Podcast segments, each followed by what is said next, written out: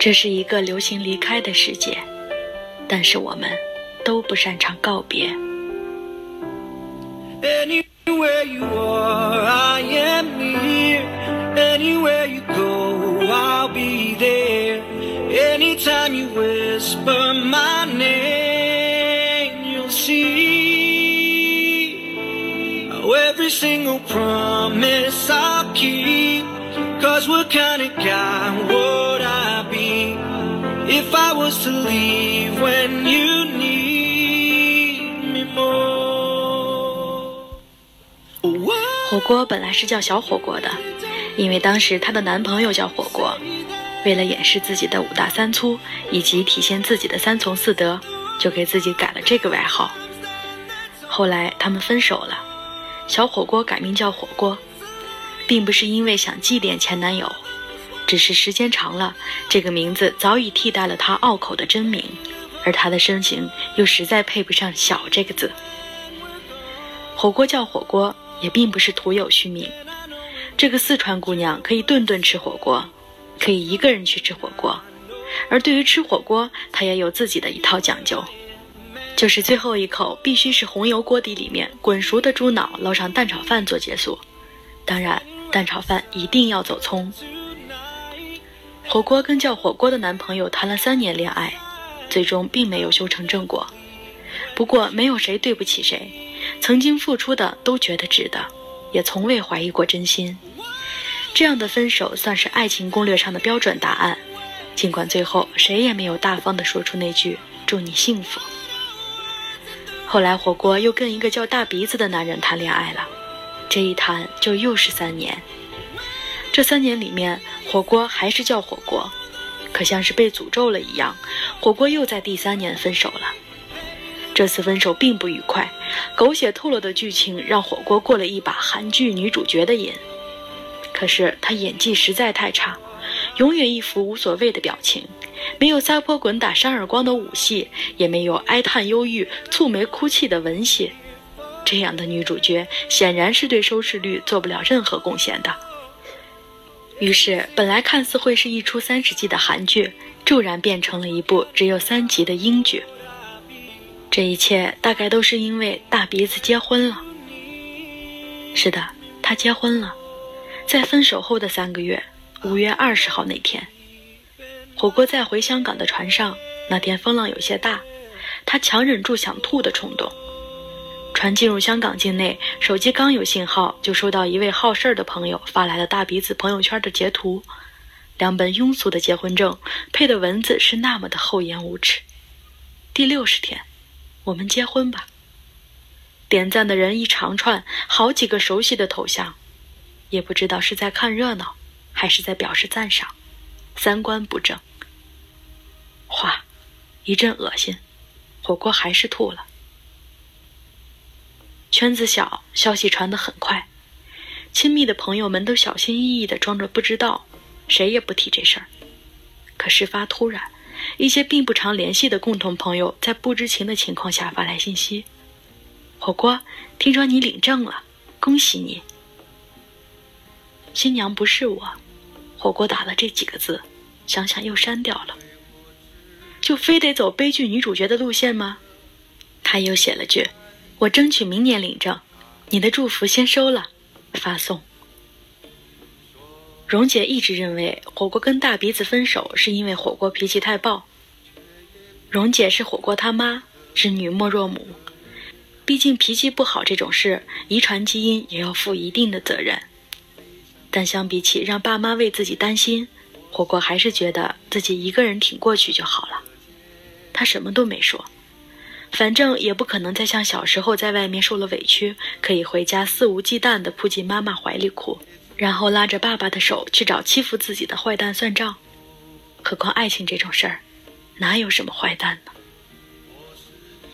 大鼻子和火锅相遇在九龙塘的七号月台，满载乘客的火车让麻辣火锅和海鲜火锅的联系紧密了一些。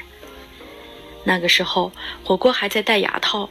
每个月都会不辞劳苦的到深圳去看一次牙，朋友们不解地问他动力是什么，他理直气壮地说：“罗湖关口有家火锅店的麻辣火锅很棒，到深圳看牙比在香港便宜不少，省下来的钱火锅全贡献给了火锅店。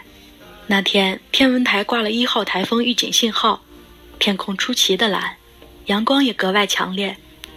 站台上的人们一如既往的行色匆匆，一刻也不愿意耽误。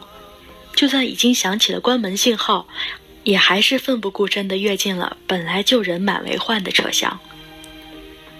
人们总是不愿意付出太多时间等待，理所当然地觉得这是在珍惜时间，却不知道时间也在等你，等为你停留的那一刻。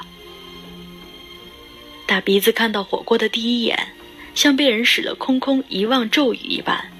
竟忘了自己要赶在三号风球之前把文件送给深圳的客户。他站在火锅身后，饶有兴趣地打量着这个姑娘。当时，火锅拿着自己的手机站在排队上车的队伍旁边，拍交错的铁轨，拍钻出隧道的火车，拍布满电线的天空，一会儿皱眉，一会儿傻笑。终于，在不知道第几趟火车来的时候，他收好了手机，一脸满足地上了车。大鼻子紧跟了上去。必然的，大鼻子忍不住搭讪。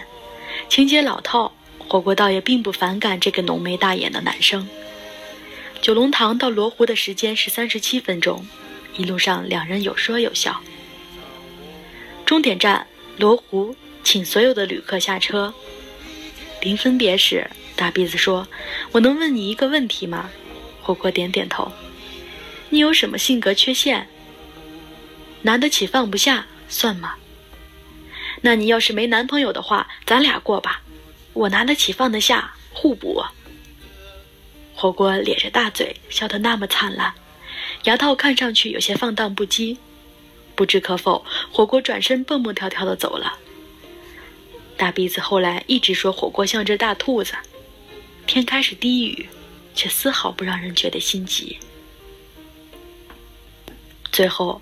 火锅真的跟大鼻子在一起了，原因是大鼻子写了张欠火锅一百顿火锅的欠条，而火锅的附加条件是不能点金针菇，也不能吃大葱和大蒜，因为他戴牙套。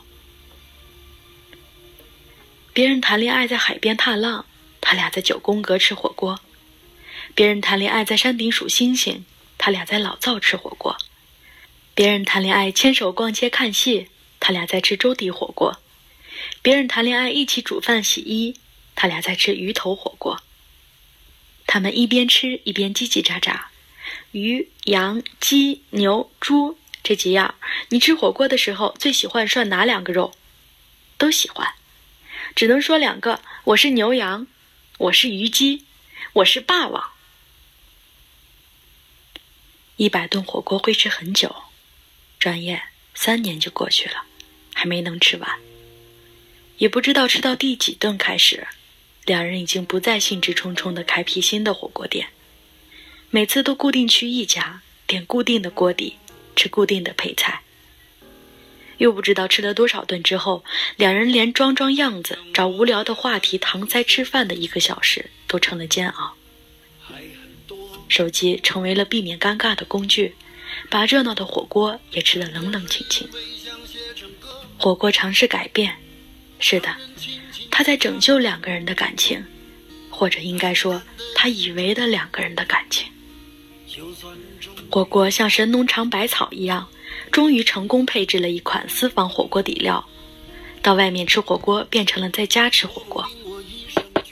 可大鼻子并不领情，嫌在家吃火锅麻烦，嫌吃完之后房间味道大。第一次之后，火锅专门买来吃火锅的电磁炉便尘封了。之后，庆祝儿童节没有了火锅，庆祝国庆节没有了火锅，庆祝圣诞节没有了火锅，庆祝情人节也没有了火锅。吃火锅的理由用完了，自欺欺人的理由也是。大鼻子出轨了，这句话是从火锅好朋友的嘴里面说出来的，简单粗暴。火锅也不苦恼，表现的淑女又理性。朋友劝他该撒泼撒泼，该买醉买醉，把自己当成韩剧女主角也没人笑话他。他却说，自己只想当个酷逼。因为他知道，不管事情多狗血，写出来的爱情戏也成不了一种风格。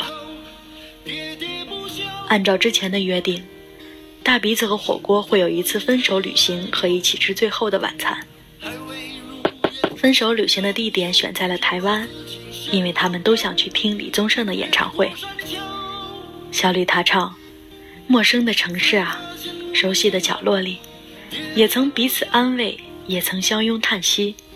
不管将会面对什么样的结局。”小李他还唱。还未如愿见着不朽，就把自己先搞丢。越过山丘，才发现无人等候。最后的一顿晚餐，火锅带大鼻子回了四川。在火锅中学门口的路边摊上，他请大鼻子吃了一顿冒菜。他告诉他，火锅是一群人的冒菜，冒菜是一个人的火锅。从今往后，我们就不能再在一起了。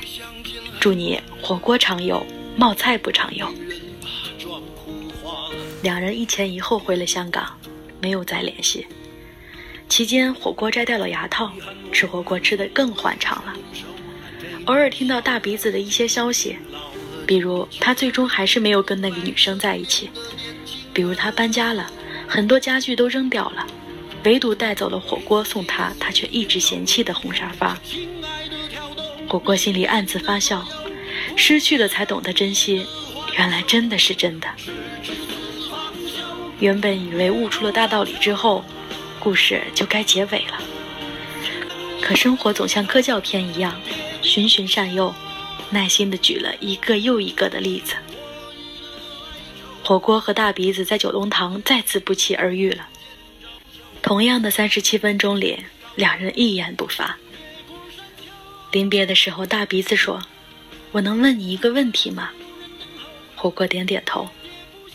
你好吗？挺好的。火锅照吃，舞照跳。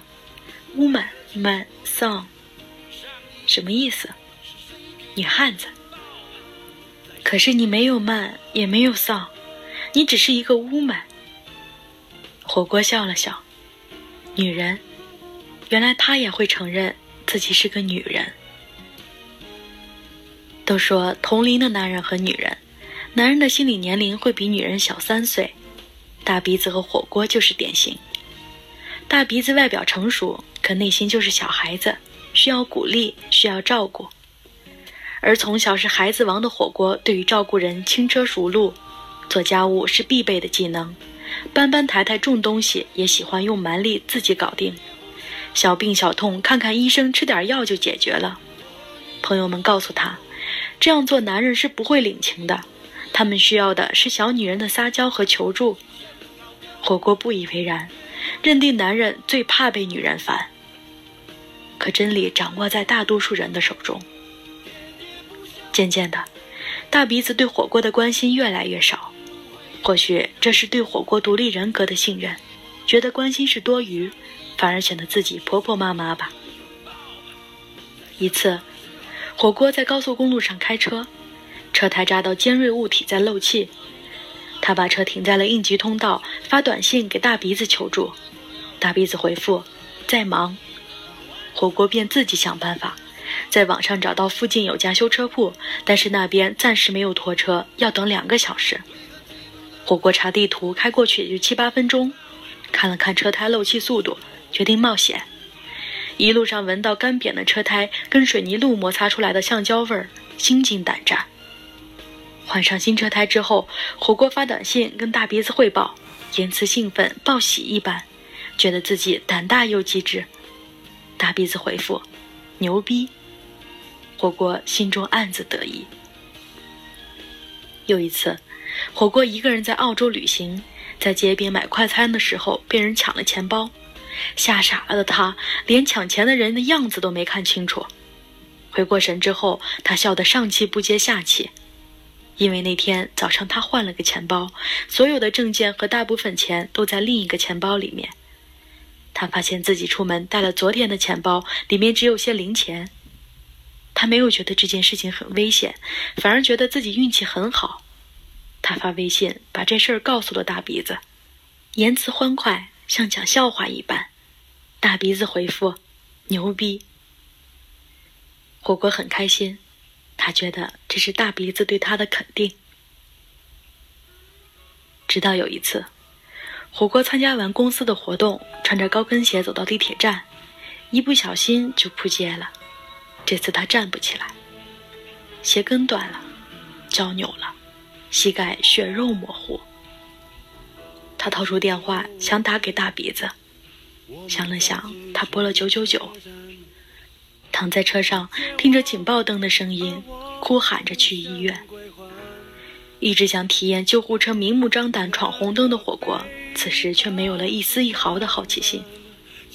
他发短信告诉大鼻子，他摔倒了，在救护车上，被送去医院。屏幕上显示对方正在输入。牛逼！火锅嘴里默默说着。与此同时，电话上跳出了同样的内容。这一刻，火锅觉得自己是个逗逼。两人也不是一开始就这么令人绝望的相处，只是那些甜得发腻的日子，火锅不敢再去细想。也就只是三个月的时间，他就已经想不起来挽着那个男人的时候，额头到底是到他的肩膀还是到他的下巴了。也想不起男人的样子，瞳孔的颜色是什么，只记得他有个大鼻子，甚至想想被他抱着的感觉，竟然会觉得有些尴尬了。两人在那次九龙塘七号月台第二次偶遇之后，大鼻子开始跟火锅发信息，从早安晚安到按时吃饭，再到今天会下雨，出门记得带伞，事无巨细，关心入微。按照事情发展的趋势，和好是必然的。这次的和好，大鼻子又写了张欠条，只是不再是一百次，而是无限次。大鼻子不是个喜欢袒露情绪的人。记得那晚在火锅家楼下，他哭了，把火锅抱得很紧。那是火锅第一次感受到大鼻子的强烈感情，他似乎听到他在说离不开他，似乎。好朋友不解火锅选择原谅，他不承认自己是被感动了，他宁愿说自己是不甘心被人抢了男朋友，而和好只是他想炫耀胜利的果实。他始终认为选择是大鼻子自己做出来的，发自内心的，经过深思熟虑的。这一切让他觉得这段感情很牢固。他相信共同经历，相信改过自新。却忽略了人性和惯性。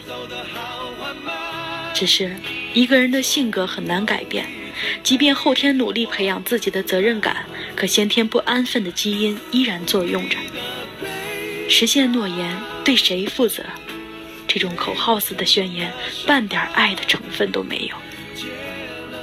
法律都约束不了的爱情，道德又怎么能约束呢？大鼻子按耐不住自己的好奇心，似乎也能理解。山珍海味都没尝完，你怎么会不抱遗憾地说自己喜欢吃素呢？火锅咬牙切齿，大鼻子一言不发；火锅歇斯底里，大鼻子一言不发。他开始夜夜笙歌，不醉不归，极力塑造喜爱夜蒲的形象，一副这些狗血的事情姐早就已经司空见惯了样子。他以为这样就能表达自己的不在意和无所谓。朋友骂他怂，他喃喃道：“从了自己的心，又怎么能不怂？”他百思不得其解的是，他那么努力的去过自己想要的生活，生活怎么就舍得处心积虑的处处为难他？周围的人对大鼻子闪婚的反应大致可以分为三种：早有奸情，闪婚闪离，未婚先孕。火锅纠正道：“不是奉子成婚。”相对比未婚先孕，“奉子成婚”这个词至少可以成为整个故事里唯一值得感恩的点。火锅也祝他们白头到老，毕竟。前男友是渣男这种事，总感觉自己好像也被传染了不检点。至于他们的爱情什么时候发生的，火锅觉得这跟自己都没关系。反正无论如何，他的爱情已经结束。他是指这一段，彻底的。一瞬间，如释重负。嗨，服务员，再给我加份猪脑，记得蛋炒饭一定要走葱。慢慢的拼凑，拼凑成一个完全不属于真正的我。你也不必牵强再说爱我，反正我的灵魂一片片凋落。慢慢的拼凑，慢慢的拼凑，拼凑成一个完全不属于真正的。